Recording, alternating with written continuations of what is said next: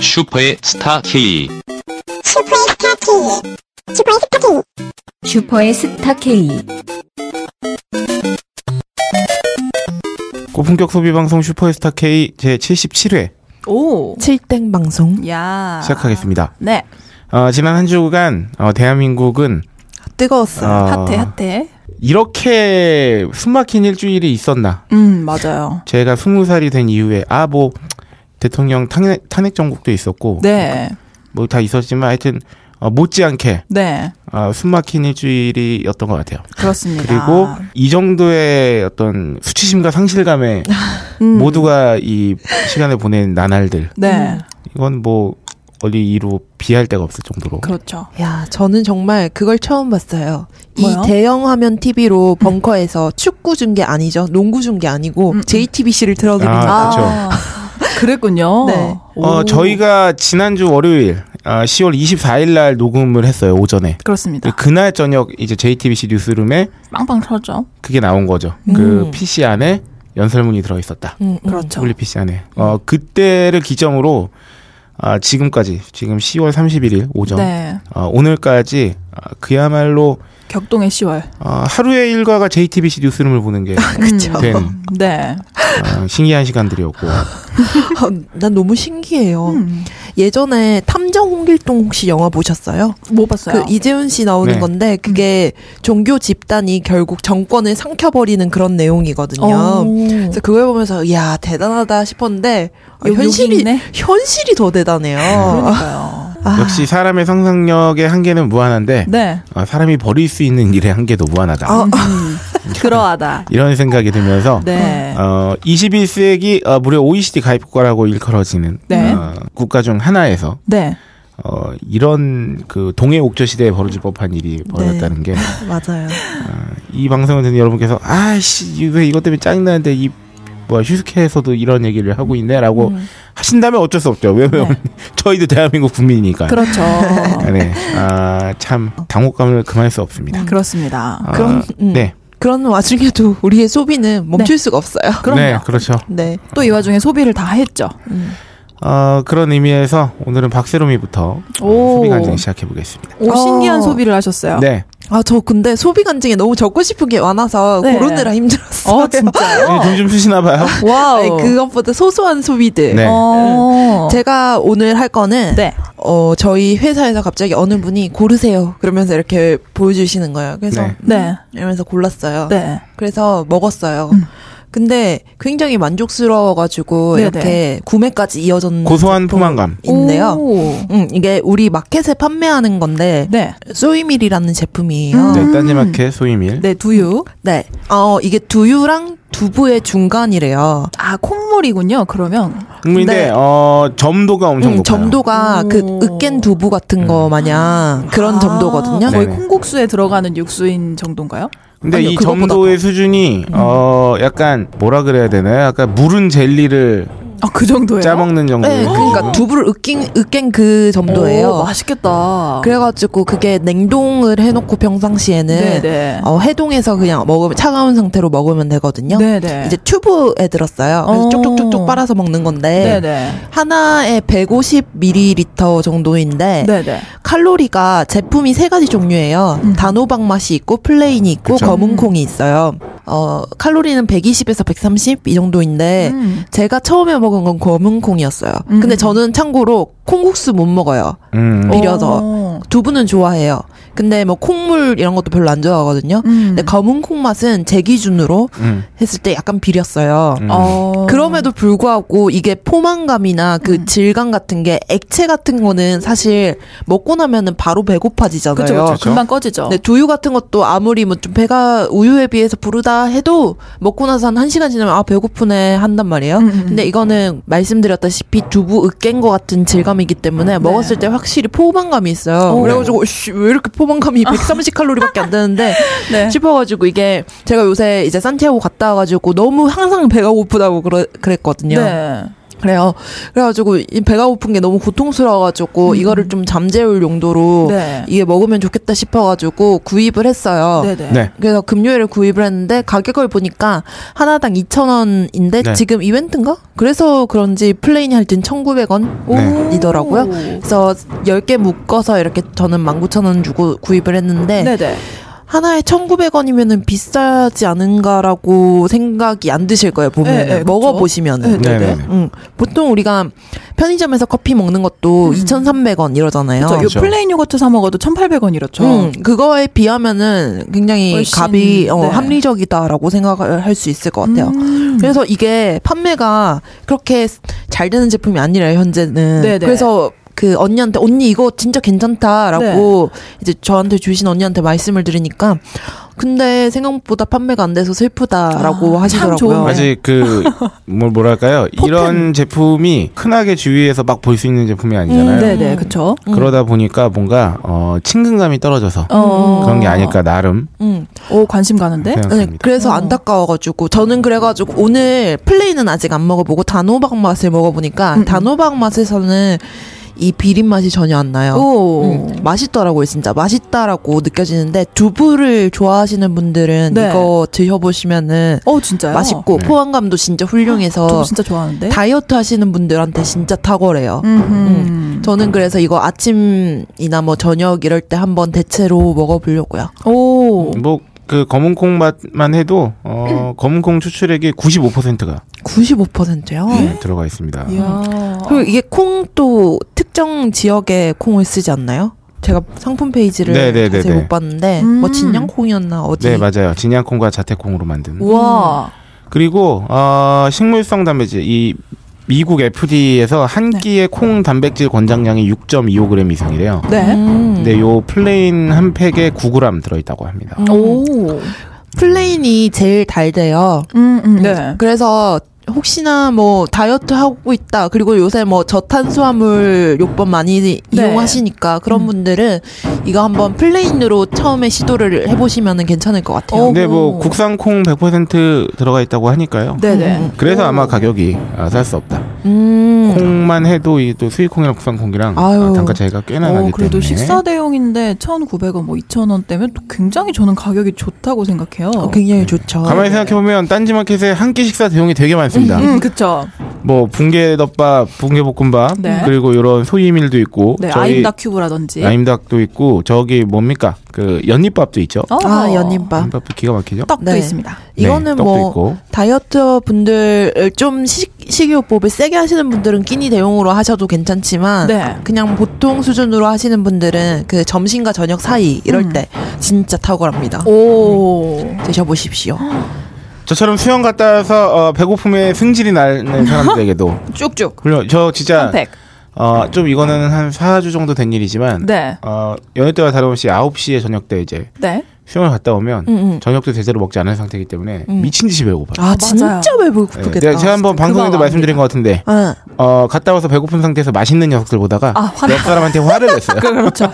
화내고 들어가서 바로 슬립. 예, 예. 짜증을 지가 배고픈데 옆 사람한테 지랄을 해가지고 아 그날 아 그- 그런 날이 있었다 그랬잖아요 네. 그래서 어느 날은 그런 비슷한 상태에 왔을 때 집에 있는 그 모두부 있죠 네네. 음. 모두부를 3분의 1을 썰어서 먹었어요 그냥 음. 어. 우적우적. 네네. 이 포만감에 원래 또 이 콩으로 만든 음식들이 네. 좀 단백질만한 게 없죠. 아, 그럼요 이게 또 그렇게 살도 많이 찌우지 않으면서 네. 좋답니다 어허, 그렇습니다. 네. 아 우리 다음 소비 간증 우리 오이시러 양은 어떤 소비가 있었나요? 네. 아, 저 좀 특이한 소비했는데 뭐죠? 제, 제 눈썹을 보세요. 아우 굉장히 아. 자연스럽지 깔끔하네. 않습니까? 어, 네. 제가 눈썹 문신을 했어요. 네네네. 아. 생애 태어나서 처음 해본 반영구 화장인데 네.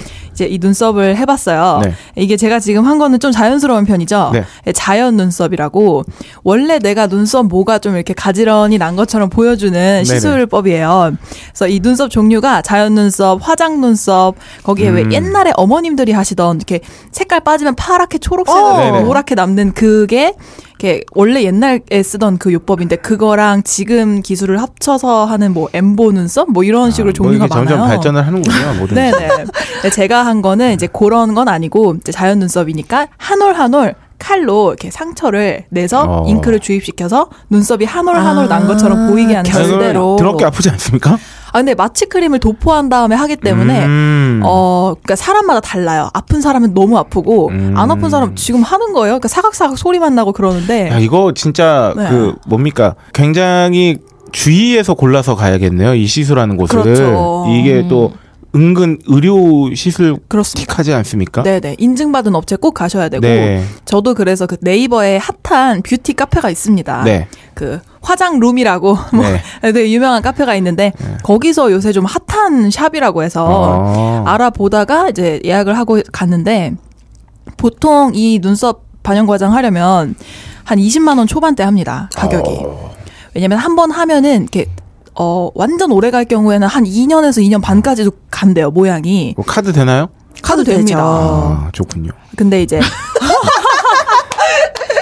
근데 아, 누군가한테 부담스러울 수 있잖아. 그렇죠 그렇죠. 근데 저는 이제 이벤트 뭐 후기 남겨야 되고 막 여러 가지 이벤트 조건을 만족시키고 그 현금으로 드린다는 조건 하에 네네. 15만 원 음. 깔끔하게 15만 원에 해가지고 딜 해가지고 이제 가서 받은 거죠. 음.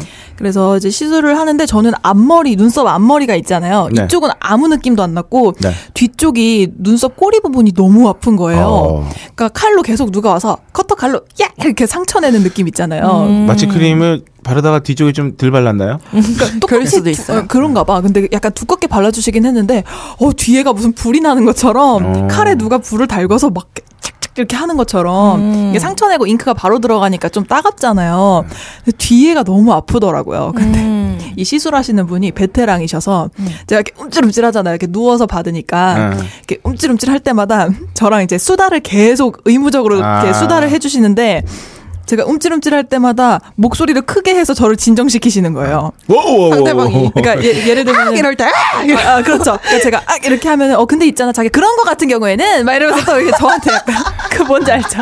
정신 차리라고 저보고 아 너무 웃기다. 아. 어, 너 이거 참을 수 있어. 이런 기를 불어넣어 주시는 거죠. 그래서 진짜 스포츠 하듯이 음. 열심히 네 언니 막 이러면서 되게 재밌게 받고 야, 왔어요. 근데 진짜 우리 지난주에도 그 헤어 얘기하면서 돈 많이 든다 얘기했는데 네. 참 여성들 우리나라 여성들 참 돈 엄청나죠? 들고 네. 아프고 그러니까요. 이런 시술 때 고생스럽습니다. 네. 예전에 대학 입학할 때 음. 그 저 재수학원에서 제일 공부 잘하던 여자애가 있었는데 걔가 네네. 이제 제일 우리나라 좋은 대학에 아, 갔습니다. 네. 이제 그래서 어머니께서 우리나라 제일 좋은 대학이면 뭐 어딘가요? 서울대죠.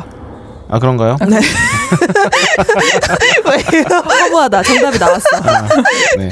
그래서 이제 거기 가서 또 이제 걔는 바로 또 음, 좋은 시험을 치기 위해서 네, 뭐, 행, 뭐 저기 사신가요, 행신가요? 택시입니다. 네. 어허. 그래서 거기에 바로 매진하라고 어머니께서 음. 꾸미는데 신경 쓰지 마. 그래서 들어가자마자 반영고시를 싹 받았어요. 어. 뭐?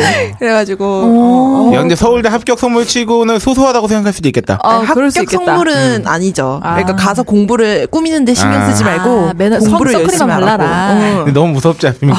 눈 하나 눈 화장할 시간도 주지 않겠다. 어. 그러니까요. 이제 이제 서울대 들어가서 좀 아, 그러니까요. 살아볼 만했는데 그러니까요. 또 행시 보라고 또. 아 인생이다 아, 진짜. 나- 어머니 아, 욕심이 많으시네. 그러니까 아무튼 근데 제가 근데 팁을 드리자면은 내가 반영구 눈썹 화장 그거를 받고 싶다 그러면은 샵에 가실 때는 생얼로 가셔야 돼요. 어 그쵸. 아. 왜냐면 시술한 당일에는 물이 닿으면 이게 잉크가 안 먹어요 피부에 음. 아, 이게 그렇군요. 일주일 동안 스며들기 때문에 일주일간은 바세린만 발라야 돼요. 네. 면봉으로 살살. 그래서 제가 지금 아무것도 안 한 거거든요. 그래서 아.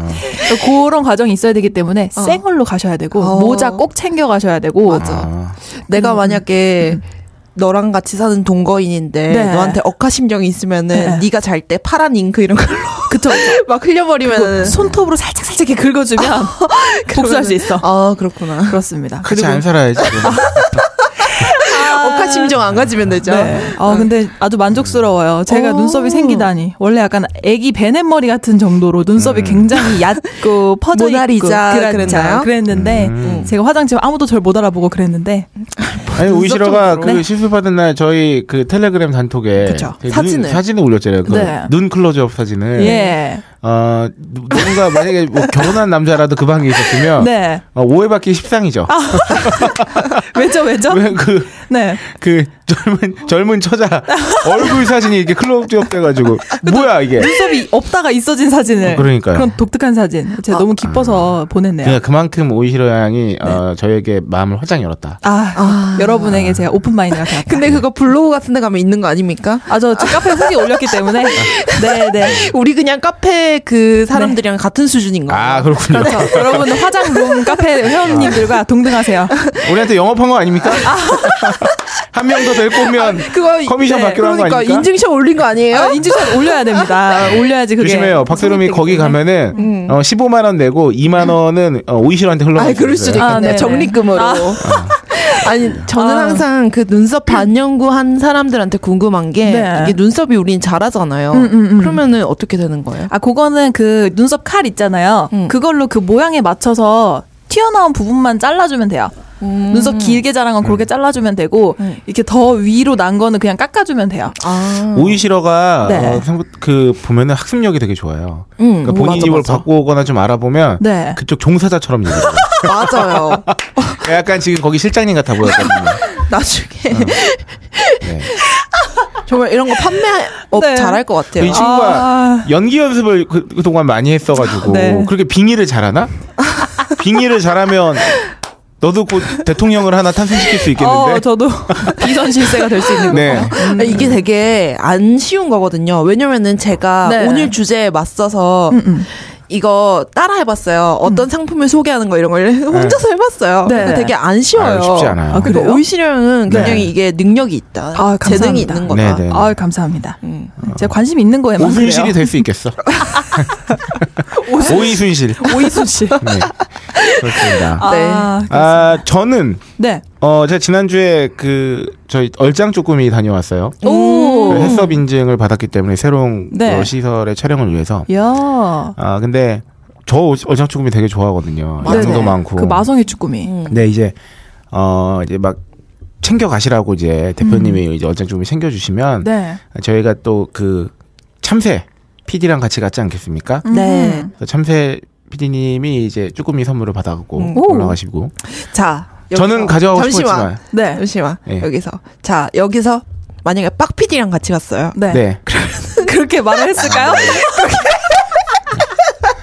저는 네. 닥치지 않은 일에 대해서는 함부로 어. 함부로 얘기하지 않겠습니다. 아, 하지 말- 빡 PD를 챙겨줬을 수도 있고 네. 안 챙겨줬을 수도 있죠. 그렇군요. 벌어지지 않은 일이에요. 아 여기까지만. 네 그래서 저는 여기까지입니다. 저는 아주 어, 홀가분한 손으로 돌아와서 네. 아, 나도 쭈꾸미 너무 좋아하잖아. 그쵸. 두 팩을 네. 시켰어요. 이야. 야. 딴지마켓으로 주문했습니다. 네. 카드 결제했고요. 음. 어, 하여튼 결제해서 어, 이 얼짱 쭈꾸미를 맛있게 먹는 법에 대해서 네. 어, 제가 소비를 했기 때문에 간증을 하려고 해요. 어, 드셨어요? 어, 첫날은 네. 제가 어, 저 이틀에 걸쳐서 한 팩씩 먹었는데 오. 무려 이틀 연속으로. 네. 그랬던 이유가 토요일 날은 저기 집이 어, 집에 저밖에 없었어요. 네네. 그래서 아, 마침 그 지난주에 또 촛불 집회가 있지 않았겠습니까? 그렇죠. 아 제가 진짜 그 분노한 마음을 감출 길이 없어서 네.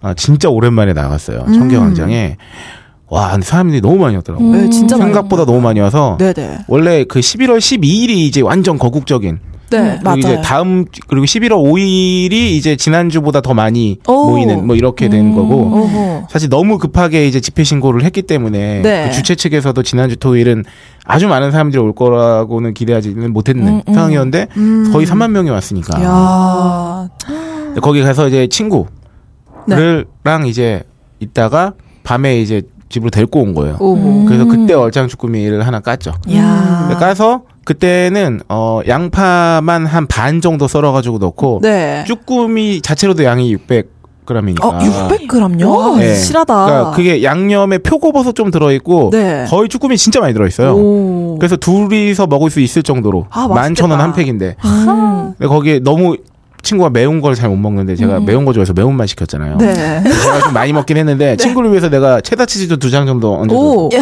아, 맛있겠다, 진짜 찾았다. 네, 거기서 일단 어, 굉장한 맛을 보고 네. 하지만 불나게 매운 맛으로 다음 날 네. 아, 이제 그분이 돌아오셔서 이제 네. 그 그분과 함께 저녁 식사를 할 때는 어, 다른 한번 이 그 변주를 한번 해봤죠. 음, 조리법을. 똑같이 한 팩을 깠지만 네. 어, 일단 양파를 한 개 반을 때려 박습니다. 오. 양파 한 개 반 썰어서 다 때려봤고 그럼 더 달달하겠네요. 어 그렇죠 그리고 그 거기에다가 중요한 것은 목심 대패 목심 아, 돼지고기 대패 목심을 현기증 나. 어. 어 그러니까 양파랑 쭈꾸미 육즙이 충분히 나올 정도로 다 익힌 상태에서 대패 목심을 막판에 팍 넣어요 야, 많이 그러면 뭐가 되겠습니까 아. 쭈산불고기. 고추장 그렇죠 그런 느낌이 되는 거죠 야. 주산불고기처럼 되는 거지 참. 음. 그러면서 매운맛이 많이 내려가요 일단 양파를 하나 반이나 넣고 그죠. 주산 그 뭐야 대패 목심을 넣기 때문에 네. 음. 매운맛의 정도가 확 내려가면서 굉장히 푸짐해집니다. 아, 난리 진짜 나네요. 푸짐해지겠다. 거기에 그거를 콩나물 이제 넣으면 딱이네. 아 그죠 기호에 따라서 숙주나 콩나물 넣으셔도 되고요. 어, 어제 아. 나네요. 저는 그 상태에서 딱 깻잎 아니야 상추 한 장 음. 위에 깻잎 한 장 아하. 위에 쭈꾸미와 목심 대패 아, 목심 반 맛있겠다. 난리다. 거기에 난리다. 양파 아우. 이렇게 해서 싹 먹으면 웬일이야. 아, 거기 네. 한 잔 착 마시면 그렇죠. 이렇게 네. 끝나는 어, 거죠. 어제 가평 아 지금 나라가 어, 잣된 꼴이 됐기 때문에 그렇죠. 가평 잣 잣막걸리 정말 잣막걸리. 가- 가평 잣된 잣막걸리 기념으로. 하나 야, 네. 작같다 진짜. 정말 잣 같은 기분 때문에 가평 잣막걸리 먹었고요. 네, 네, 기가 그렇군요. 막힙니다. 음. 어, 가평 잡막걸리는 거기서 구입해 오신 거예요? 아니면 아 마트에서? 집에 마트에서 아, 어. 집에 마트에서 네. 팔더라고요. 네. 오호. 그렇군요. 맛있겠다. 진짜 맛있겠다. 아니, 어, 얘기만 들었는데 이 너무 얼짱 쭈꾸미가 어, 사실상 그 쭈꾸미 단일 품 양념 쭈꾸미 단일 품목으로 온라인에서 가장 많이 네. 어 진짜요? 판매되는 제품이에요. 지금 뭐 딴지 마켓뿐만이 아니라 아. 네. 여기- 여기서 지금 주문이 굉장히 많습니다. 오, 딴지 역시. 마켓에 입점 전에도 그렇게 잘 팔렸어요? 원래 좀 유명한 제품이었어요. 어. 그리고 더 많이 유명해져서 어허. 어, 딴지 마켓에서도 굉장히 인기가 많은데 어. 오. 다른 뭐 오픈 마켓이나 소셜 같은 데서도 반응이 되게 좋다 그러더라고요. 근데 맛이 진짜 이게 왜냐면 저희 집 근처에 무려 용두동 쭈꾸미 골목이 있지 않습니까? 어허, 네. 아, 그렇죠, 그쵸, 나 그쵸. 먹어봤어요. 저 아, 유명한 그래요? 쭈꾸미 집 어. 자주 갔거든요. 네. 뒤지지 않아요. 오. 뒤지지 않고 오. 게다가 가성비가 가성비 그러니까 가서 끝장나죠. 먹는 맛도 훌륭하지만 또 가서 먹을 때는 뭔가 이제 그 오래된 불판에 그쵸. 아주 또 그런 아주 느낌 있게 먹을 수 있는 장점이 있는 반면 음. 네. 집에선 정말 가성비가 음. 아, 못지않다. 어, 그리고 변주에서 먹을 뭐 수도 있고. 맞아. 그리고 요새 춥잖아요. 이제 나가기도 귀찮아. 맞아. 음. 집에서 그냥 막 배부르게 먹고 그러니까. 데이처럼 누워서 자는 거 얼마나 좋아요. 나 제일 천국이죠. 좋아. 낙원이야. 어, 어, 어. 그쵸, 그쵸. 그 쭈꾸미가 양이 진짜 많은 게 11,000원 한 팩이면 네. 거기에 아까 오이시러 얘기대로 숙주나 콩나물 넣고 아. 양파 넣고 이렇게 하면 어 양이 크지 않은 특히나 여자분 두 분 정도면 네. 그 두 개 다 못 먹을 수도 있어요. 어, 음, 그럴 너무 그 정도로 좋다. 양이 많아요. 또 밥이랑 같이 먹고 그러면 아, 그럼요. 진짜 한 난리 푼은 나죠. 충분하죠. 음. 어머, 제가 난리 나. 요새 그 저탄수화물 지향하기 때문에 아유. 아. 밥을 못 볶았지만 네. 거기에 밥 볶아서 김 부셔 넣고 그러니까 예? 아, 거기에 거기에 뭐야 모짜렐라 몇 개 이렇게 뿌려봐.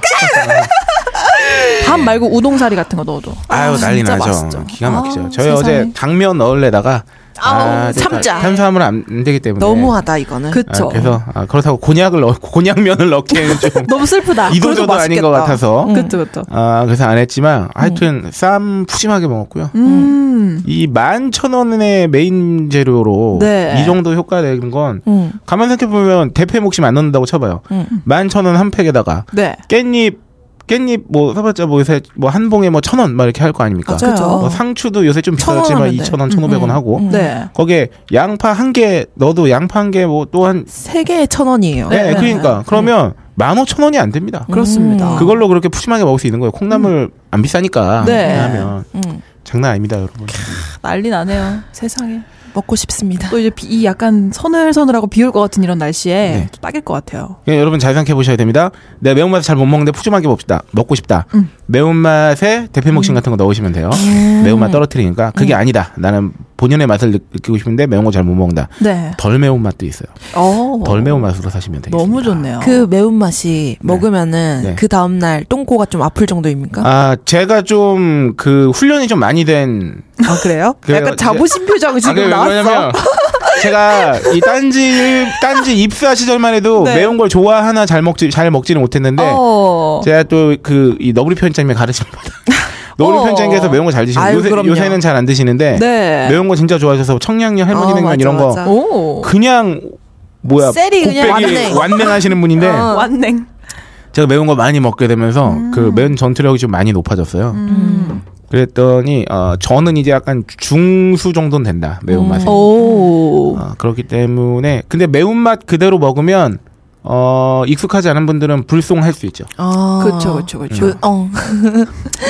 그 매운맛 주변에 매운 것들이 많아요. 네. 그 저희 또 그 뭡니까 TV에 나왔던 그 옥천 뭐 그 동대문 뒤쪽에 시장 쪽에 네. 아, 나 그거 진짜 먹어보고 싶더라고요. 매운 음. 매운 불족발 아, 불족발. 유명한 데 있거든요. 네네. 아 그것도 못지않게 매워요. 오호. 아, 진짜요? 못지않게 매워요?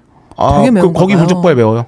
어. 진짜 매워. 그래서 음. 아 쌈채소에 네네. 음. 아, 밥이랑 그 매운 족발이랑 딱 넣어서 먹으면 기가 막히죠. 아, 나는 근데 TV에 나왔던 매운 거 중에서 그거 제일 궁금하더라고요. 전라도 쪽이었는데 그 불짜장 불짜장? 아, 짜장면인데 그것도 TV에서 엄청 본것 매운 거. 같아요. 네. 오. 맛은 뭐 되게 기이하대요. 근데 되게 하긴 맵대요. 매운맛이 크니까 되게 어. 기이하긴 하겠네요. 아 근데 우리 동네는 맛있는 게 유명한 게 너무 많은 게 또 맞아. 저희 동네에 뭐가 있습니까? 음. 곱창이 있어요. 아, 왕십리잖아요. 음. 네네. 거기 또 땡땡 응. 아 그냥 그냥 성어 말씀드릴게요. 이게 무슨 네네. 뭐 수염식회도 아니고 땡초곱창이라고 네네. 아 좀 이 좀 숨어 있는 또 음. 맛집이 있는데 음. 거기에 곱창의 또 느낌은 엄청 매운 거. 음. 매운데 곱창이 막 이제 캡사이신을 넣거나 요새 인기 있는 트렌드죠 네. 맵단. 음, 음, 그러니까 맵단의 매움이 아니야. 어. 청양고추를 있는 대로 때려박은 그냥 칼칼한 매운맛. 음. 매운. 그 매운맛의 곱창도 또 훌륭하고. 아, 난 그런 칼칼한 매운맛 너무 좋아요. 음, 음, 음, 음. 단 매운맛은 나중에 되면 약간 좀 불쾌한. 음. 네, 텁텁하고 네, 네, 좀 네. 그쵸 그럴 수 있죠. 그리고 맵단이 맛은 있는데 네. 아, 칼로리가 높죠. 아, 그쵸. 설탕 같은 다 게 되게 많이 넣는 거잖아요. 들어가거든요. 그쵸, 그쵸. 당이 정말 많이 아, 들어가요. 네네. 그러니까 매운 강도로 이렇게까지 끌어올렸는데 맛있으려면 그러니까 당을- 음. 중독되는 마, 맛있는 맛을 내려면 상대적으로 또 다루, 들어갈 수밖에 없거든요. 음. 아, 야 그런 게 이렇게 있다. 우리가 먹는 얘기를 네 월요 미식회. 그러니까 가는 게 있네요. 네. 왜냐면 바로 연결이 또 되네요. 아 그래요. 그렇죠. 어. 내가 이걸 노리고 얘기했다면 내가 야. 천재 방송인이었겠지만 얻어 걸렸다. 아. 네 그렇습니다. 네. 자 다음 네. 으로 넘어가고 나서 광고를 해야겠습니다. 네 알겠습니다. 이번 자연스러운 순 진행. 음. 응. 네. 이번 순서 트렌드 리포트 어머나 시간입니다. 아, 이건 어떤 느낌의 오문한가요? 아, 이것은 음. 그 저기 그 눈썹 문신할 때 아픔을 아 표현한 그렇죠. 그렇습니다. 네, 이번 주제 미슐랭 가이드 한국판입니다. 네. 어. 오호. 이거 많이들 들어보셨나요? 네, 아, 이 미슐랭 가이드가 이제 그 일종의 맛집에 대한 네네. 그 등급을 매기는 거잖아요. 그쵸? 정석이라고 볼 수 있죠. 네, 그렇죠. 오호. 그, 어, 등급을 매긴다기보다 뭐 어떤 소개하는 네네. 책자인데 음, 이 네. 미슐랭이 미슐린 타이어, 미셸 아 미슐린지 아니 미, 미쉐린 타이어 어허. 거기서 한 거라는 건 이제 대부분 한 많은 분들이 또 알게 되셨어요. 그쵸. 그동안 하도 많이 이제 언급이 돼가지고 처음에는 그렇습니다. 알고 다들 깜짝 놀라지 네, 않았어요? 네. 아, 네, 아, 그게 그거였어. 그렇죠. 이러면서. 이러면서. 그러니까, 그러니까 미쉐린 타이어가 영, 영어식 발음이고 네. 그러면 미쉐린 타이어의 프랑스식 발음은 미슐랭 타이어인가요?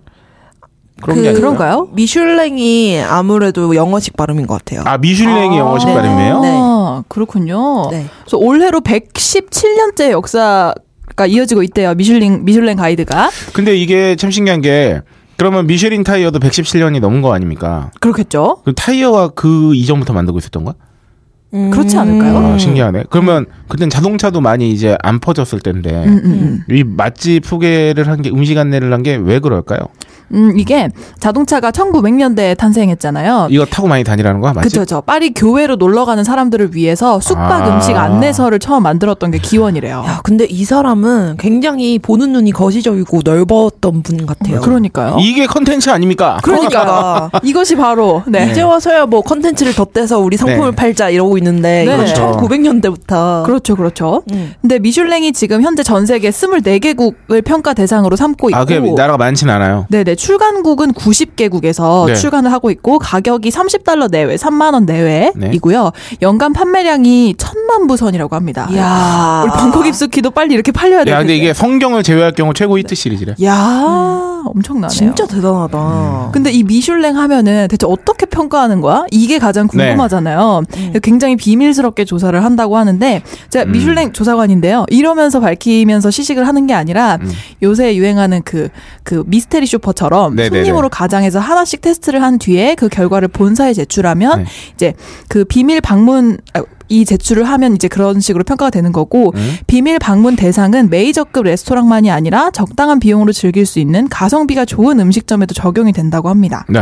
그래서 음, 이렇게 평가를 하기 때문에 객관적인 신뢰를 구축하는 음. 이 노하우로 여태까지 역사를 이어올 어. 수 있는 거죠. 이게 미슐린 가이드에서 일하신 평가원으로 일하신 분이 책을 냈어요. 네. 미슐린 가이드가 네. 그렇게 맛으로만 평가되지 않는다라고 하면서 약간 아. 좀 비판적인 시선에서 아. 냈거든요. 음. 그러니까 뭐 청결도나 이런 것도 다 포함되는 거라서 네. 그리고 내부에서 비리가 없을 순 없잖아요. 네네네네. 어. 없었을 음, 거잖아요. 그러니까 그런 거에 대해서 뭔가 책을 내셨던데 그거 읽어보진 않았지만 되게 재밌을 것 같더라고요. 오 그렇군요. 근데 네, 그런 내부 비판의 목소리가 나오는 음.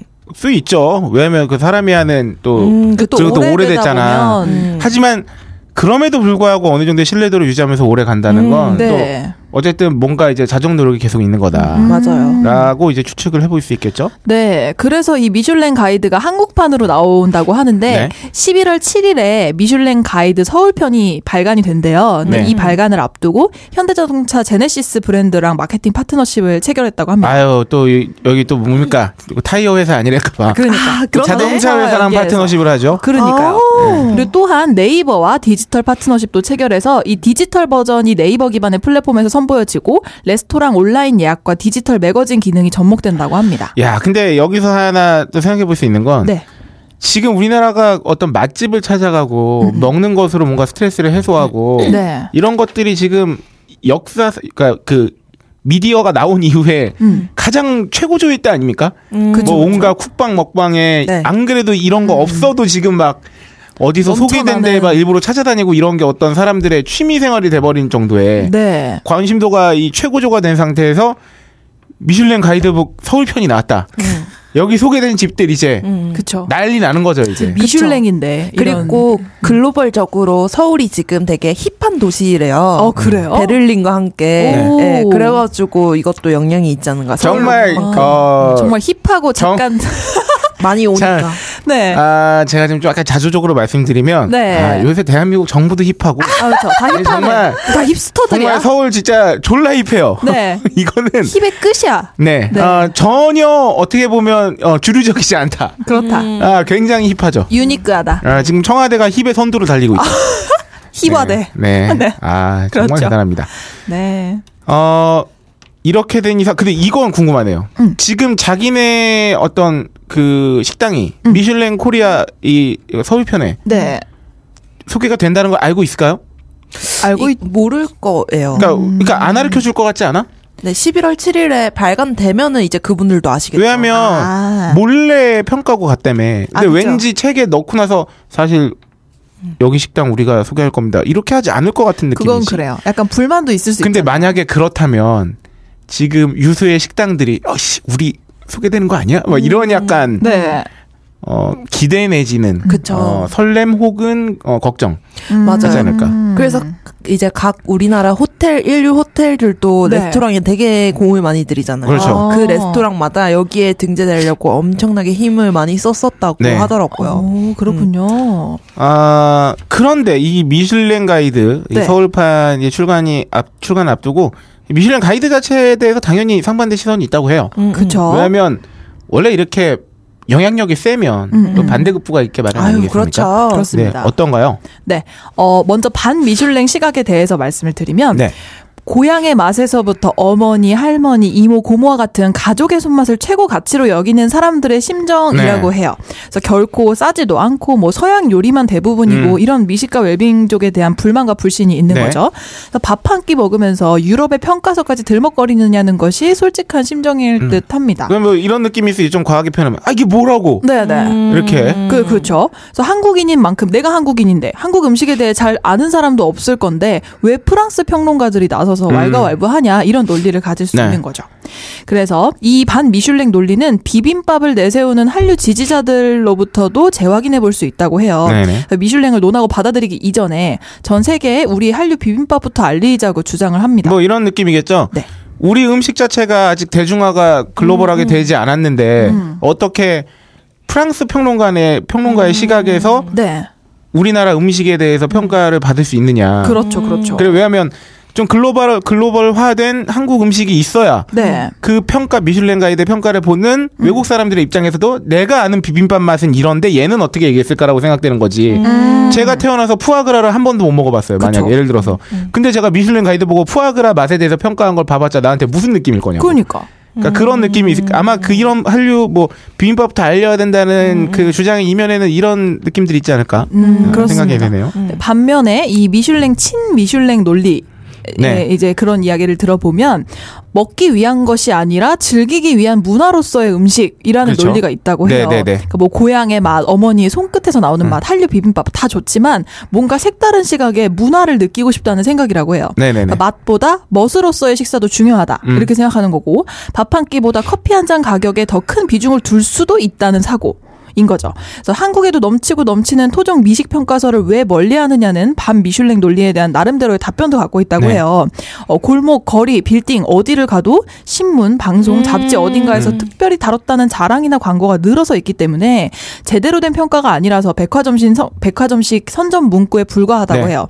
그래서 음식을 제대로 아는 사람이나 기관에 의한 객관적 평가서가 필요하다는 의견입니다. 우리 지난주에 이런 얘기 하지 않았나요? 객관적 평가서에 대한 무슨 어떤 상품에 대한 그래서 항상 광고나 네, 컨슈머 리포트 아 맞다 맞다 그 얘기했었죠? 네, 네, 그런 네네. 측면에서 아 음. 저는 뭐 미슐랭 가이드 자체가 그러니까 뭐 사실 영향력을 많이 끼치고 있는 그 어떤 것 그게 네. 뭐 사람이든 뭐든 간에 어 그것에 대한 친논리와 반논리에 다 일리가 있는 경우가 많다고 생각해요. 네. 어떻게 100%다 좋은 게 있겠습니까? 제가 이 방송 내내 늘 음. 하- 드리는 말씀입니다만 그렇게 따지면 이 미슐랭 가이드에 대한 뭐 친 미슐랭이든 반 미슐랭이든 어쨌든 다 의미가 있어요. 아까 마지막에 소개해드린 그 친 미슐랭 논리에 대해서도 네.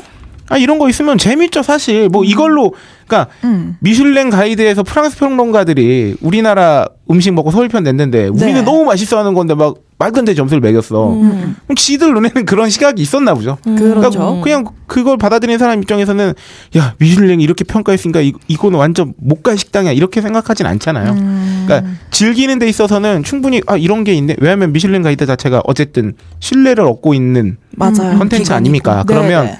약간 호기심도 들고 아 얘네들은 어떻게 평가했을까? 네. 음. 뭐 이런 얘네들이 이렇게 맞아요. 좋게 평가한 이유는 뭘까라는 식의 그냥 얘를 그냥 갖고 노는 그게 문화잖아요. 즐기는 네네. 거. 네, 음. 네. 그 정도 수준에서 소화를 하면 좋지 않을까. 맞아요. 그리고 여행객 입장에서는 베리 땡큐인 게 음, 음, 음. 여행객 입장에서 다른 나라로 여행을 갔을 때 내가 맛집을 가고 싶은데 그 지역에서 발간하는 맛집 뭐 추천서 이런 거를 음, 우리가 음, 접하기는 어. 힘들잖아요. 그렇죠. 예, 그렇죠. 그러니까 어떠한 일관된 기준을 가진 음, 매체가 글로벌화 적으로 돼 있는 게 있으면은 우리는 음, 음, 그걸 음. 접하고 또 맛집 갈 수도 있으니까. 그러니까. 음, 그래서 오히려 국내에 있는 사람들보다는 진짜 관광객들한테 네. 좀 좋은 서비스가 될 것 같아요. 음. 그리고 결정적으로 어쨌든 간에 무엇에 대한 평가, 음. 뭐 음식 혹은 우리가 돈 주고 사는 재화라던가 뭐 모든 것들에 대한 네. 그리고 뭐 사람에 대한 평가든 뭐든 어 어떤 내가 내가 주, 주체인 내가 즐기는 혹은 뭐 사용하는 그런 것들에 대한 평가의 음. 주체가 어쨌든 나잖아요. 그죠, 그죠. 그러니까 그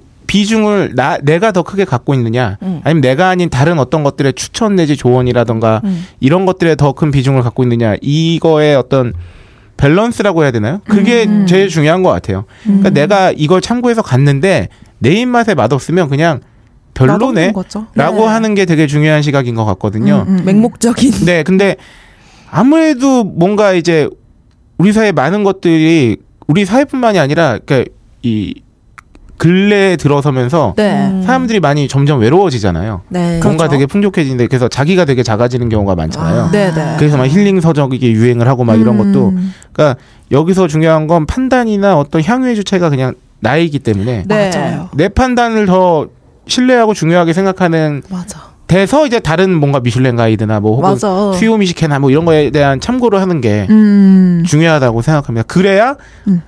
그런데 막 다니면서 참고도 하고 내 판단도 이렇게 비교해 보면서 아 내가 음. 어떤 류의 음식에 되게 호감을 많이 갖는 스타일이구나 네, 진짜 음. 네. 중요해요. 라는 걸 알 수 있는 거 있는 거죠. 식성에 대해서. 네. 맞아요. 네. 그 맛집의 평가에 내가 음. 어, 이- 미치지 못한다고 해서 그죠. 내가 이상한 거 아니잖아요. 그쵸. 내 맛이 네네네네네. 이상한 거 다 아니잖아요. 다르니까. 어. 음, 음. 뭐 그 막 가만 보면 사람들이 그러니까 어떤 사람하고 되게 친하게 오래 지내다 보면 음. 아 이 사람은 음식을 먹을 때 좀 뭐 매운 걸 기본적으로 뭐 좋아하는데 음. 뭐 이렇게 맵단의 매운보다는 뭐 이렇게 청양고추 같이 칼칼한 매운맛을 되게 좋아해서 음. 어딜 가나 뭐 이제 탕이나 뭐에나 이렇게 청양고추를 넣어서 먹는 거 좋아하는구나. 음. 그 사람이 알게 돼야 아 그럼 내가 같이 가고 싶어하는 이 맛집은 이 사람한테 뭐 좀 잘 어울리겠다 아니겠다 뭐 이렇게 되는 거잖아요. 그렇죠, 그렇죠. 야 여기 거기서 소개됐는데 장난 아니래 무조건 맛있을 거야 음. 갔는데 맛 없을 수도 있는 거니까 예, 그렇죠, 그렇죠. 내 입맛에 안 맞을 수 있는 거죠 네, 네, 그렇습니다. 그런 것 같습니다 어쨌든 뭐든지 주체적으로. 저는 그래서 이 미슐랭 가이드 서울편 발간에 대한 뭐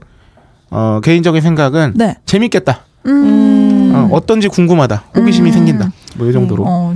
저 저의 생각은 이미 국내 레스토랑 예약이나 평가 서비스 같은 어플 되게 많거든요. 네 저 최근에 먹고 왔던 스키야키 집도 그 어플로 예약을 했어요. 그래서 뭐 해외 관광객들이 이용할 수 있는 그런 건 모르겠지만 국내에서 좀 많이 파일을 차지할 수 있을까는 잘 모르겠네요. 근데 이 해외 전문가의 코멘트는 굉장히 그 우리한테 재밌는 소재기는 해요. 네. 가만 보면 그 메이저리그에서 활약하는 강정호 선수나 추신수 선수나 네. 오승환 선수가 활약한 날 음. 항상 무슨 동영상 콘텐츠가 올라오냐면 네. 해외 중계진 해설이 자막으로 이렇게 음, 음, 해가지고 혹은 해외 외신 반응 이런 것들이 비중 있게 소개되고 네. 사람들이 그런 거에 관심 되게 많이 갖거든. 아. 그러니까 외국 전문가들이 우리 선수들의 활약에 대해서 어떻게 생각하나 객관적인 평가인 거죠. 음. 그러니까 그런 거에 대해서 되게 많이 귀를 기울인단 말이죠. 네. 그러니까 미슐랭 가이드가 우리나라 음식하는 것도 음식에 대한 이런 서울편 나는 것도 네. 아주 비슷하진 않지만 약간 그런 느낌이 있는 거지. 음. 그러니까 이렇게 공신력 있는 애들이 우리나라 음식에 대해서는 어, 그러니까 우리나라 식당들에 대해서 어떤 평가를 내렸을까? 아, 음, 그런 궁금. 그러니까 라는 거에 호기심은 누구나 가질 수 있는 거죠, 사실.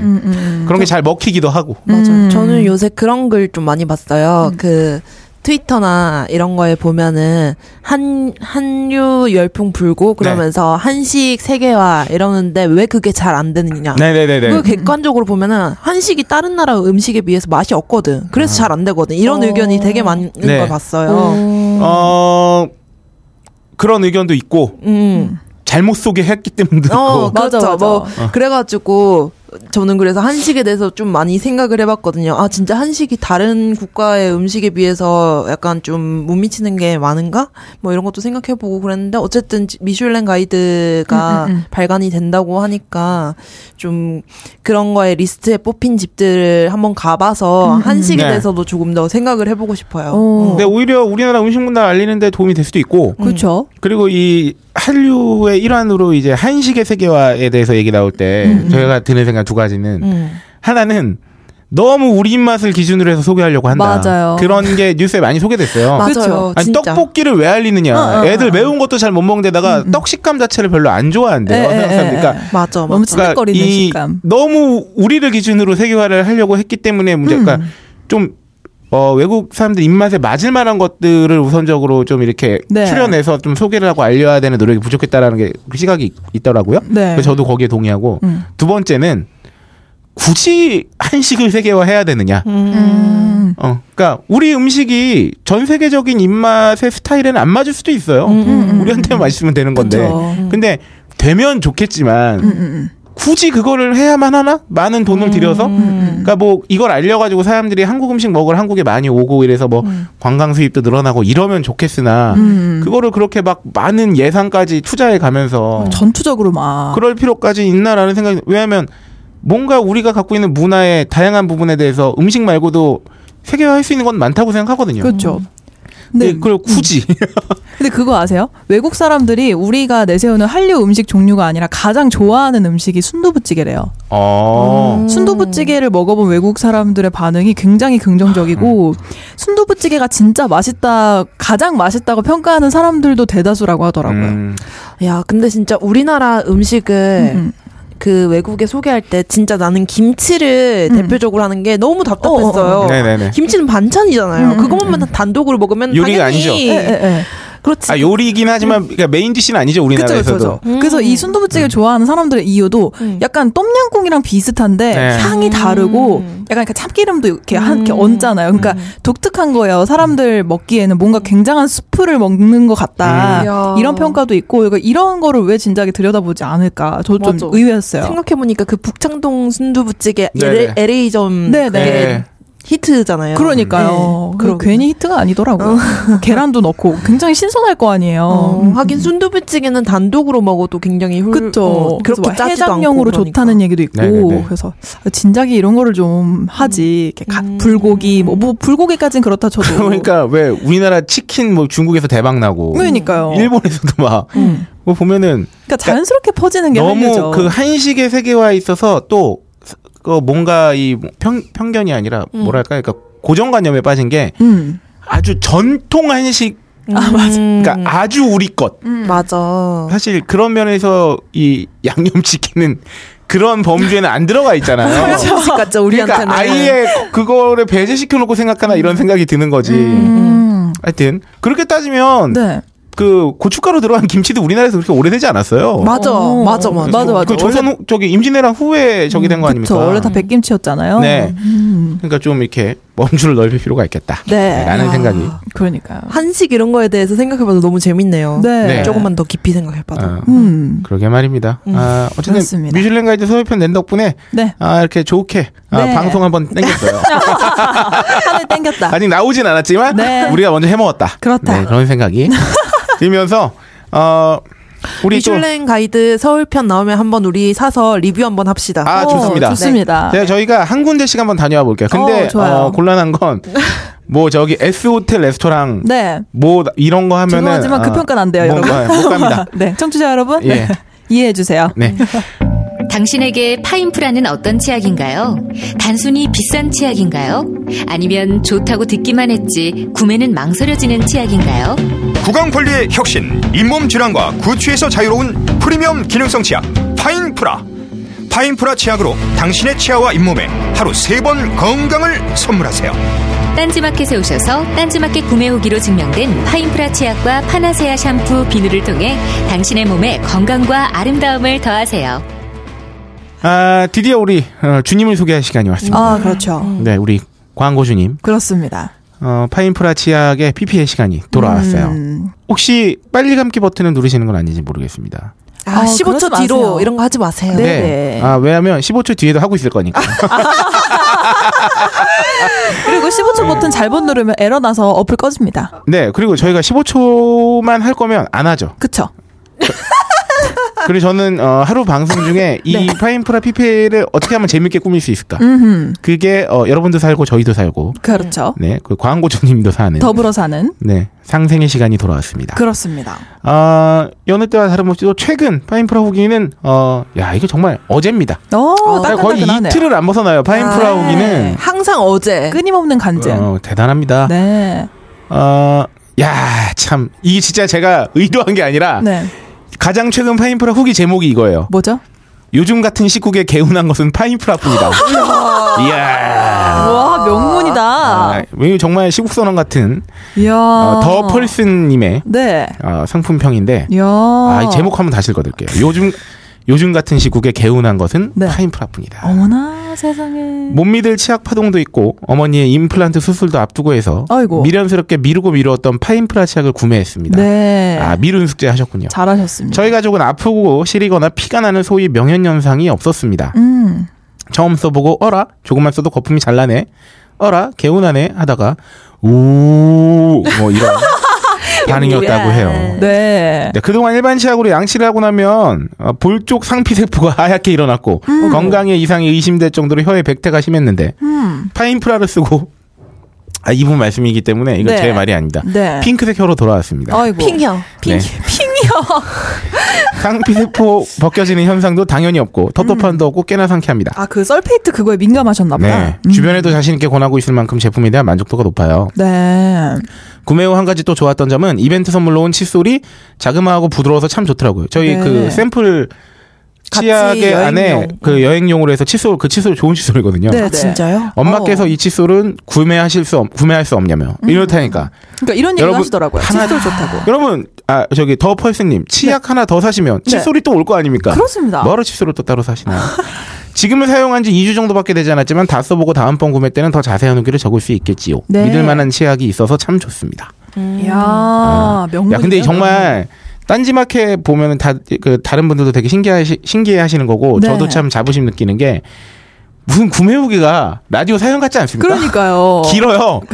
이 안에 스토리텔링이 있어요. 아, 이거 적게도 되게 만만치 않으실 아, 저희 텐데. 딴지마켓 이거를. 음, 정말 사랑과 낭만이 넘칩니다. 그러니까요. 강요비들이 이렇게 일단 다 이렇게 스토리텔링이 있고 음. 솔직한 말이 있고 얘기가 이야기가 있고 아니 음. 솔직히 왜 지마켓에서 보면은 지마켓이나 이런 마켓들은 구매 후기를 남기면 어쨌든 포인트나 이런 거 줘서 남기잖아요. 네. 그럴 그렇죠. 때도 그런 포인트가 줌에도 불구하고 그냥 다 어떻게든 열 글자 채워서 네. 고맙습니다 뭐 이런 아니, 식으로 해서 고맙습니다. 열 글자 이러고 아. 끝나잖아요. 네. 저희는 그런 게 없을 수밖에 없는 이유가 네. 아, 포인트가 없어요. 아니 그러니까 포인트가 없는데 더더욱 더더욱 진솔한. 뭐, 진솔한 얘기를 네. 물론 저희도 가끔 구매 후기 멘트를 합니다만 예예.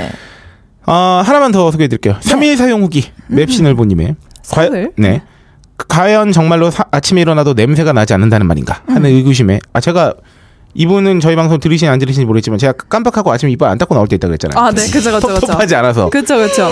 어, 하는 의구심에 후기들을 찾아보고 써봐야겠다는 생각이 들어 주문했습니다. 1번 사용법에 따라 완두콩만큼 사용하더라도 거품이 꽤 납니다. 어 그렇죠. 이래서 비싸지만 오래 쓸 수 있다는 거죠. 그럼요. 2번 사용법에 양치 후 극소량으로 한 번 더 양치하면 최고의 효과를 볼 수 있다고 되어 있어서 하고 잤는데 정말 아침에 냄새가 나지 않았습니다. 네네. 3번 쓰던 치약과는 달리 양치 직후 화한 느낌은 없으나 개운함이 오래가는 느낌입니다. 음 그렇죠. 이거는 양치한 직후에 귤 먹어보면 직방입니다. 예예. 안 쉬어요. 음. 어떤 느낌인지. 2번의 극소량이 얼마인지는 아직까지는 감을 못 잡았는데 너무 조금 사용한 날은 다음날 아침에 입안이 조금 텁텁했습니다. 어. 너무 찔끔은 아니고요. 완도콩 정도로. 네 그렇습니다. 아, 참고로 배송은 하루 만에 되어 정말 기분 좋았습니다. 증정품도 감사합니다. 계속 재구매해야 되겠네요. 음. 야 네, 이렇게 알았어요. 다가 줄줄이 이어지는 간증들. 네. 근데- 연쇄 구매들. 진짜 네. 저는 근데 사용 설명서를 따르는 게 좋구나 느낀 게 네. 파인프라 보면은 한 번 더 양치하면 더 좋다고 네네네. 그러잖아요. 네네. 어 그- 그렇게 느껴요. 진, 진짜 네. 마무리감 어. 되게 좋아요. 두 번 하면 네, 음. 두 번씩 하셔도 아침 같은 때는 특히 네. 점심 먹을 때까지 아니면 점심 거르거나 그러면 그쵸. 하여튼 양치 오랫동안 좀 안 할 수 있잖아요. 네. 그럴 네. 때 자기 전에나 이럴 때는 네. 진짜 음, 두 음. 번 하셔도 좋습니다. 아, 저도 맞아요. 음. 한번 이런 경우가 있었어요. 양치를 하고 나면 아무것도 안 먹어야 되는데 음. 네. 그때 뭔가 이제 귤이라도 하나 까먹었나 봐. 음. 그래서 이제 자기 전에 한 번 더 해야 되잖아요. 네. 근데 확실히 그런 식으로 어쨌든 강제 두 번을 했더니 음. 어, 다음 날 진짜 자고 일어났을 때 그냥 깨어난 느낌. 네. 별로 뭐. 음, 쾌하다. 어. 맞아. 쾌하다. 그렇습니다. 여러분 연인과 모텔 갈 때는 꼭 네. 두 번 하세요. 그렇습니다. 네. 어, 그렇지 않아도 두 번 하시고. 날씨도 추워지는데 네. 어, 이 솔로인 분들의 그런 어, 옆구리를 자극하는 발언은 네. 저희가 삼가해야 됩니다. 네, 저는 앞으로 계속 파인프라만 쓸 것 같아요. 치약은. 나도 그러니까 그거를 다, 자, 당연하게 생각하고 있다는 게 신기해요. 제가. 네, 네, 네. 아, 치약은 그냥 계속 파인프라 써야지. 그냥 그런 생각하고 있다는 게 그 놀라워요. 최근에 그 파인프라 가격 때문에 또 막 아 좀 그래도 부담스럽다 하시는 분들이 있는데 이제 네. 여기까지만 어, 네. 소개해드리고 이제 맺자면 어, 파인프라 최근에 이제 그 이사님을 뵀을 때 그런 말씀하시더라고요. 우리나라가 진짜 한 20년 동안 치약 가격이 변동이 없는 거야. 음. 가만히 생각해 보면 치약 가격이 한 번 빡 올랐을 때가 전두환 정권 시절이었다 그랬었나? 그때 음. 그 막 파로돈 탁스네 뭐네 막 이제 외국 치약도 좀 들어오고 막 이러면서 진짜 쌌던 가격이 네. 뭐 이제 막 천 원 막 이렇게 음. 그때만 해도 이제 싸지 않은 가격이었겠지만 네. 뭐뭐천 원, 이천 원 이런 식으로 이제 서서히 올라갔는데 사실은 그때 올랐던 가격에 비해서 음. 일반 치약의 가격은 그렇게 올라가진 않은 거예요. 음. 지금 생각해봐도 치약은 이천 원, 그쵸. 이천 원 미만 아닙니까? 그쵸. 항상 세 개 세트로 해서 8천 네네네. 얼마. 그러니까, 이렇게. 그러니까 막 어. 지금 뭐 어딥니까 오픈마켓이나 소셜커머스나 혹은 대형마트 같은 데 가봐도 뭐 다섯 개 묶음에 뭐 9,900원 막 네, 만 이래버리니까 원도 안 뭐 되죠. 2,000원이 안 되는 거예요. 네. 그러니까 치약값이 가만히 생각해 보면 이렇게 오랫동안 가격이 안 오를 수 음. 그러니까 음. 이 이건 뭐냐면 뭐 그만큼 뭐 기존 치약이 뭐 나빠 빠졌다 이렇 이렇다기보다는 어 우리가 치약에 대해서 이 정도 가격이 치약값이다라는 고정관념이 너무 강한 걸 수도 있다는 거예요. 아, 그렇죠. 네. 쉽사리 올리지 못하는 게 음. 그죠? 음. 있군요. 그러니까 물론 그 단가가 싼 것도 있겠지만 음. 그러니까 그래서- 껌처럼. 껌 음. 가격처럼. 하지만 이빨이 정말 중요하지 않습니까? 그렇죠. 러면 엄청. 어 요 정도 가격을 투자하는 것 그렇죠. 어, 크게 어, 부담되지 않을 수 네. 있다라는 음. 게 어, 이 연사의 강한 주장입니다. 그렇죠. 내 몸에 매일매일 닿고 두세 번 이상 닿는 생활용품이야말로 정말 질을 많이 생각하셔야 돼요. 네 그리고 요새 그러니까 뭐 치약 건강 음. 네. 때문에 보험까지 드는 세상인데 그렇죠. 그 영양제 챙겨 먹듯이 음. 네. 치약 좋은 거 쓰는 것도 똑같습니다. 네, 요 정도 투자는 어 아깝지 않다. 그래서 뭐 물론 이제 제 주장을 모두가 따르실 필요는 없겠습니다만 네, 추천이다. 아 저희는 계속 이 치약을 사서 쓸 것 같다. 네네. 아까움의 문제가 아니다. 음, 네네, 그런 그렇죠. 거죠. 아요 정도로 하고요. 자, 30초 몇 번 누르셨는지 모르겠지만 정말 네. 나날이 더해가네요. 네, 네. 네. 은총이 나중에 저 아유, 파인프라 특집 하는 거 아니에요? 이러다가 어, 그럴 수도 있어요. 아이고. 저 이사님을 모시면 어, 네. 이사님께서 이 방송의 한 부를 책임져 주실 수도 있어요. 아이고. 왠지 하신 그렇군요. 말씀이 많기 때문에. 어이, 네. 네, 아 잠시 광고 듣고 돌아왔죠. 아, 그렇죠. 어, 이쯤에서 여러분께서 이렇게 생각하실지 모르겠습니다. 일부가 아직 더 많이 남아 있구나. 음. 하지만 끝났어요. 그렇죠. 하지만 어, 덧붙일 소식이 있기에. 네. 아, 어, 그래요? 네. 뭐죠? 음. 일부의 마지막에 앞서서 어, 홍- 광고 드릴 게 하나 또 있습니다. 어, 저희 딴지일보 어, 너클볼러님의 신간이 나왔지요. 음. 이야, 맞아요, 맞아요. 작가님이십니다. 네, 우리 너클볼러 너 작가님의 네. 아, 신간 아, 세상의 모든 왕들이 세상의 모든 왕들. 이 아, 나왔습니다. 지금 음. 네. 제가 지난 주말에 네. 광화문 교보문고에 갔었는데 아, 어, 진짜요? 네 어, 이제 평대에 깔려 있는 걸 확인했습니다. 음.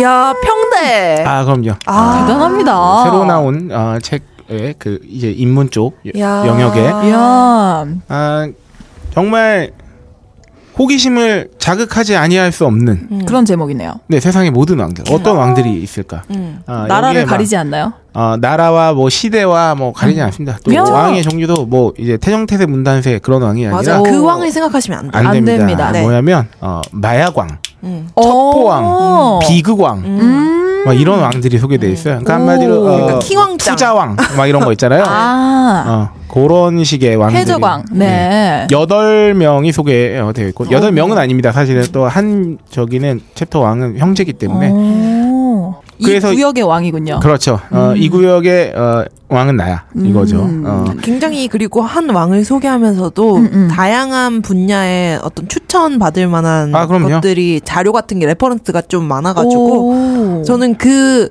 비극왕 부분을 읽었거든요. 네네. 아, 네, 그 네. 굉장히 비극왕이 음. 어 굉장히 호평받는 그 섹션 중에 하나입니다. 오, 그렇습니까? 네네네. 오, 궁금하네요. 어. 그래서 그거를 읽으면서도 아 이런 소설을 또 읽어봐야겠다라고 뭐 네네네. 추천받을 만한 작품들이 음. 많아요. 그래서 어. 그걸 기준점으로 또 다른 곳으로 가지를 뻗을 수 있는. 오호. 그렇지요. 음. 기본서의 느낌도 나네요. 그러니까 이게 재밌는 게 음. 어, 왕에 대한 이야기를 하고 있지만 어, 제가 제 나름대로 판단하건데 네. 이 책은 왕에 대한 얘기를 하고 있지만 어, 인물에 대한 이야기만 하는 책은 아닙니다. 어허. 그 왕을 소환했던 음, 음. 그 왕을 피- 그 왕이 태어날 수밖에 없었던 어떤 그 시대의 부름이랄까요? 음. 그 상황, 시대의 상황이 음. 이 왕을 만들기도 했던 거죠. 야. 그러니까 음. 당연히 조선 시대에서 어? 무슨 왕에서 아들이서 세자 돼서 왕이 되면 그냥 왕이 된 거잖아요. 그쵸. 근데 이런 분야의 각 왕들은 결국은 어 본인의 어떤 노력이라고 말하면 좀 그럴 수 있지만 지금 본인의 활약 여부도 있지만 네. 어 그 사람이 그 분야의 왕이 될 수밖에 없는 시대의 상황이 있는 거죠. 그죠. 시대가 빚어낸 것도 있죠. 네, 그렇죠. 그 오, 재밌겠다. 음. 부분을 굉장히 잘 들여다보고 있기 때문에 네. 오호. 어 제목도 저는 개인적으로 제목이 되게 섹시하다고 생각하거든요. 음, 음, 음. 세상의 모든 왕들 줄여 읽기도 찌질한 좋아요. 위인전 못지않네요. 심지어 정말, 어, 네. 줄여 읽기도 좋습니다. 세모왕. 아, 세모왕 아, 귀엽다. 세상의 모든 왕들. 어, 밀고 세모왕. 계시던데요, 그거? 네, 아, 저, 저 요새 이거 밀어요. 어. 여러분, 어, 네. 세상의 모든 왕들, 너클볼러님의 어, 네. 전, 음, 첫 저작물. 야 작가님이시네요 이제. 네, 이제 너 작가님이시고. 아, 어, 세상의 모든 왕들은 어, 전국 각 서점과 네. 어, 온라인 서점과 네. 그리고 딴지마켓에서도 어, 구매가 사인본으로. 가능하십니다. 캬, 무료 사인. 아, 사인본 뭐 아닙니다. 아니에요. 잠깐만. 하지만 따라주세요. 딴지에 딴지에 오시면 네. 사인 받으실 수 있죠. 아, 그럼요. 아, 네. 어, 너클볼러님이 계시다면 그렇습니다. 찌질한 위인전은 뭐라고 줄이나요? 네. 어. 음, 찌위. 찌위 가요계에 찌위가 있다면 도서계에는 찌위가 찌위가 있다. 여러분 이거는 제 책을 소개하기 위한 코너가 아니기 때문에 네, 굉장히 네. 아, 같이 구매해 주시면 더욱 좋죠. 아, 이 친구들- 세트로. 이 친구들 굉장히 경망스럽네. 좀 섹슈얼한 마케팅으로 가시죠, 가시죠 찌질한 위인전은. 어떻게요? 어떻게? 찌찐. 네? 찌찌가 왜 나오죠? 찌, 찌. 찌가 한 글자밖에 안 그러니까 두 들어가는데. 번째 찌는 어디서 나온 찌죠? 마케팅이란 다 이런 거 아니에요? 아, 그런가요? 음. 그러면서 당황스럽네요. 어. 약간 연계가 조금 안 되는 것 같은데. 아무튼 세모왕과 찌위 많이 사랑해주세요. 박세롬이가 어떤 자신의 내재돼 있는 네. 그런 불순한 욕망을 걷어내기에는 산티아고 술래길 정도는 부족해. 그때 아, 지구를 한 바퀴 걸어서 돌아도 잘 안 걷어냈을 수도 있어요. 그러니까 에너지가 큰 분입니다. 네, 정말 그쪽으로는 에너지가 네네. 아, 정말 우주의 기운이 함께하는 어. 박세롬이가 아닐 수 없다. 세모왕 되게 책도 예뻐요. 들고 네. 다니기도 좋고 네. 별 무겁지도 맞습니다. 않고 맞아요. 네네 네, 세상의 모든 왕들 어, 딴지일보 너클볼러의 음. 네 어, 신간이죠. 그렇습니다 네, 많은 사랑 부탁드리고요. 네 어, 이렇게 일부를 어, 맺어볼까 합니다. 네. 네. 어, 지금 시간은 말이죠. 어, 사실 뭐 녹음 후 편집한 다음에 올라가는 방송이라 네. 어, 현재 녹음하고 있는 시간은 말씀드린 게 무의미합니다만 월요일 오후 어, 어, 정오를 지나고 있습니다. 음, 그렇습니다 어, 3시간 후에 순실 여사가 검찰 포토라인에서 예정으로 알고 있는데 기대되네요 아 오늘 아침에 나왔어요. 3시에 출동한다고. 음, 지금 어. 들어왔어요? 어제 아, 들어왔어요. 어제 들어왔어요? 네. 일요일 아침에 어, 네. 아침에 아무도 모르게 들어와서 저는 하루만 달라라고 음. 네 하셨죠 하루만 시간 달라 해서 아 우리 정말 인권을 보호할 줄 아는 검찰께서 네 어 그래 알았어 그렇죠 한 시간을 주지 뭐 네. 이렇게 돼가지고 어 그것 때문에 또 어, 여러 대중들이 빡쳤죠. 음 그렇습니다 여튼 오늘 오후 3시에 검찰 그 포토라인에 설 예정이라고 해요. 이 방송을 듣고 계신 여러분들께서는 아마 그 이후에 어떤 일이 벌어졌는지 아마 알고 계시지 않을까 네 어, 생각됩니다. 갑자기 어, 3시간 후가 기다려져가지고 어, 음. 현재 시간을 말씀드렸고요. 네. 그럼 저희는 1부를 여기서 어, 마치고 2부에서 좀 더 활짝 게임 모습으로 찾아뵙겠습니다. 네.